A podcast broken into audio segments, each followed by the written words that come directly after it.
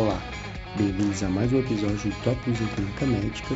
Meu nome é Warley Silveira e hoje a pauta será Os me na síndrome gripal, quando e por que usar? Com a atual pandemia do novo coronavírus, estamos atendendo síndrome gripal a todo momento, desde as formas leves às mais graves. E apesar do Zotamivir não ser eficaz contra o SARS-CoV-2, é impossível distinguir clinicamente a infecção pela influenza daquela pelo Covid-19 na maioria das vezes, o estado de PCR para o coronavírus não está totalmente disponível. Sendo assim, a dúvida sobre quando prescrever o Zotamivir tem sido recorrente. Mas não pense que você esquece uma questão apenas atual. Esse tema tem sido fruto de muita polêmica ao longo dos últimos anos. O objetivo desse podcast é checar as recomendações das principais diretrizes e explorar as evidências que as sustentam. Antes de continuarmos, vale lembrar que há duas classes de agentes antivirais que são aprovadas para o uso contra a influenza A e B. A primeira é a dos inibidores de neuraminidase, qual pertence ao zotamivir, o zanamivir e o peramivir. A segunda é dos inibidores seletivos de endonuclease, que tem o baloxavir como seu representante. Como no Brasil só temos o zotamivir disponível, focaremos nossa discussão apenas nessa droga. Mas já adianto que não há superioridade demonstrada entre elas apesar do zotamivir ser preferido em pacientes grávidos e gestantes pelo fato de já ter sido mais estudado nesses cenários. E qual seria o mecanismo de ação do zotamivir? Como inibidor de neuraminidase, ele atua impedindo a liberação dos vírus das células infectadas, diminuindo sua disseminação pelo corpo e assim a replicação viral. E o que dizem as principais diretrizes sobre a prescrição dessa droga? De maneira geral, as diretrizes da ANAS de 2009, do CDC e da ITSA de 2018 concordam nas suas recomendações sobre o zotamivir. Apesar de as diretrizes americanas serem um pouco mais enfáticas na prescrição da droga do que a inglesa, a CES recomenda seu uso independente do tempo de início de sintomas nas seguintes situações: pacientes que demandam internação por síndrome influenza-like, ou pacientes ambulatoriais que tenham fatores de risco para complicações, desde que já não estejam claramente melhorando o quadro. Dentre esses fatores de risco estão idoso, maior igual a 65 anos, doença pulmonar crônica, incluindo asma com step maior igual a 2, doença cardíaca, renal, hepática ou neurológica crônicas, diabetes mellitus, imunossupressão, seja medicamentosa ou não, incluindo equipos corticoides, gestantes ou puérperas e obesidade classe 3. E sugerem também a prescrição de pacientes ambulatoriais, mesmo sem esses fatores de risco, desde que iniciados nas primeiras 48 horas de sintomas, não recomendando iniciar após esse período nesses casos, pela baixa probabilidade de trazer qualquer benefício adicional.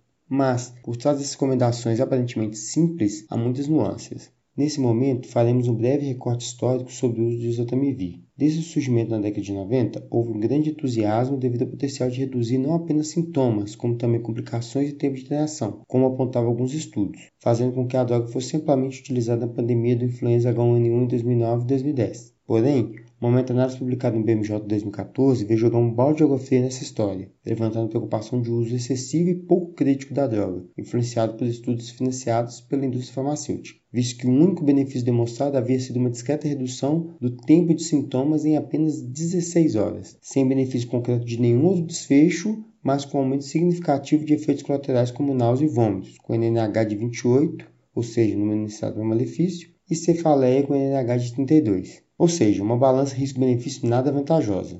Porém, no ano seguinte, 2015, um grupo de pesquisadores independentes, embora financiados pela indústria, produziram a melhor evidência disponível sobre o tema até o momento.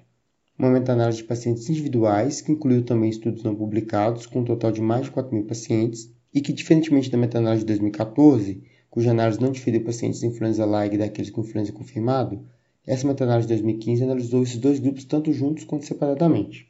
Os resultados encontrados foram uma redução do tempo de sintomas cerca de 25 horas nos pacientes influenza confirmado, e quando foi considerado apenas pacientes sem influenza confirmado, esse efeito deixou de existir. Apesar de não ter sido desfecho primário da maioria dos estudos incluídos, houve também uma redução da taxa de infecção do trato respiratório inferior com NNT de 26 e uma pequena redução da taxa de internação com NNT de 90. Aqui cabe a ressalva de que o diagnóstico de infecção do trato respiratório inferior foi apenas relatado, não se exigindo dados concretos que o confirmassem. Não houve diferença quanto à mortalidade. Por outro lado, houve um aumento de náusea e vômito com NNH de 21.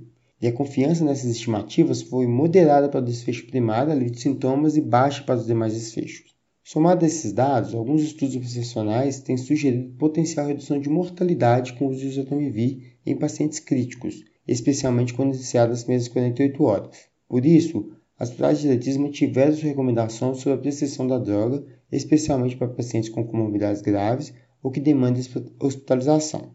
Porém, se a dúvida relacionada aos termos de gravidade tem diminuído, a prescrição para aquele paciente mais tranquilo, atendido na atenção primária, é ainda mais complexa. Para tentar responder essa dúvida, foi publicado uma RCT em dezembro de 2019 no Lancet, incluindo mais de 3 mil pacientes de 15 países europeus, sendo 52% dos pacientes com influenza confirmado. 6% da amostra em cada grupo eram de pacientes idosos e 15% dos pacientes em cada grupo tinham comorbidades, principalmente doença cardiovascular, diabetes ou doença respiratória crônica.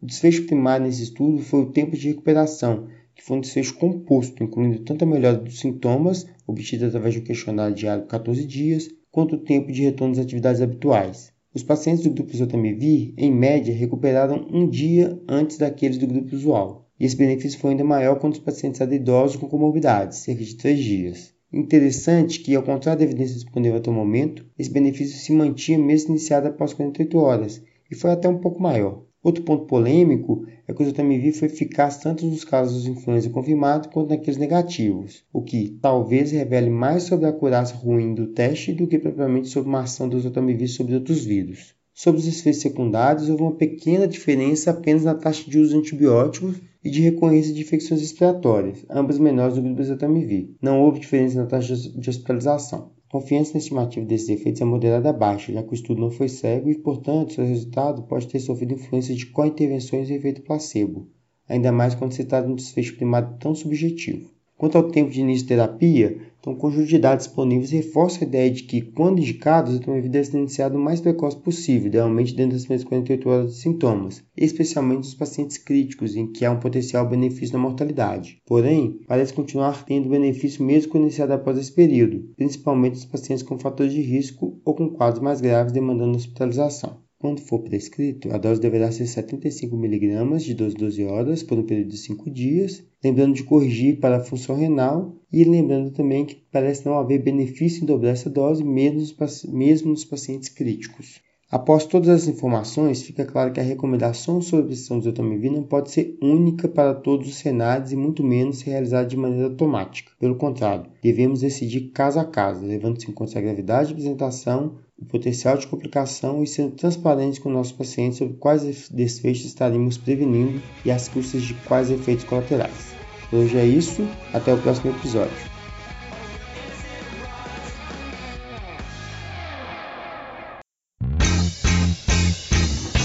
E você que está aí acompanhando Tópicos. Para não perder nenhum episódio, assine o nosso podcast no Spotify, Apple Podcasts, SoundCloud ou seu agregador preferido. E toda semana você receberá um aviso de um novo episódio lançado. Aproveita e deixa também uma avaliação nossa por lá. O arroba Tópicos Podcast é o nosso canal de interação no Instagram, onde publicamos material extra, quiz para ajudar a consolidar as informações e você pode deixar seu comentário ou sugestão de temas. Lembrando que o podcast é uma ferramenta de orientação educacional e informação, não substituindo uma recomendação de saúde ou diretriz de condutas. Obrigado e até o próximo episódio.